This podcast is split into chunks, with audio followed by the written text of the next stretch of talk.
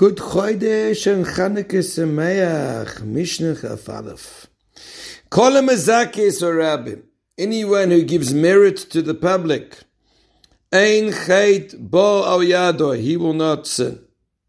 V'chol HaMachdi is the Rabbim, anyone who causes the public to sin, and Maspikim Yelas is Tshuva. They will not afford him the opportunity to do Tshuva. Okay, so before we give examples in the Mishnah, let's understand what's going on over here. There is a tremendous power when a person helps other people to do mitzvahs. And there is a tremendous curse when a person causes others to do avaris. You know, you think about it, what is the nature of this world is to be a giver. That's how HaKadosh Baruch Hu created the world. That's why he did it. That is the essence of what it means. You should walk in Hashem's ways, to be a giver, to think of the other, to benefit others. And Chazal tell us that if you have two different people, the one person murders and the other person causes someone to give up Yiddishkeit, person number two is worse than person number one. Why? Because person number one took him out of this world, and person number two is taking him out of the next world. And the proof to this is because we know the restrictions on who can marry into Klal Yisrael.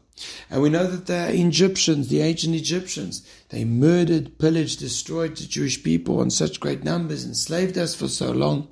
But they can convert in the third generation, can marry into the Jewish people. Whereas the Ammonites and Moabites, right, they didn't kill us, but they sought to cause us to do Averas by hiring Bilam, and Bilam went ahead and made the Jewish people sin with immorality the men at least, are forbidden forever from marrying into the Jewish people. And that's because they caused us to sin, because causing you to sin is worse. But now, if you think about it, you can turn it the other way around.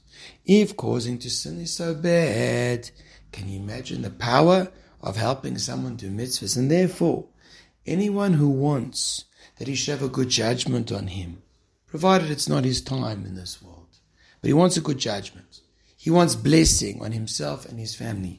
Mizakis the rabbim. Help the rabbim to do mitzvahs. Help the rabbim to learn. Give the rabbim stocker.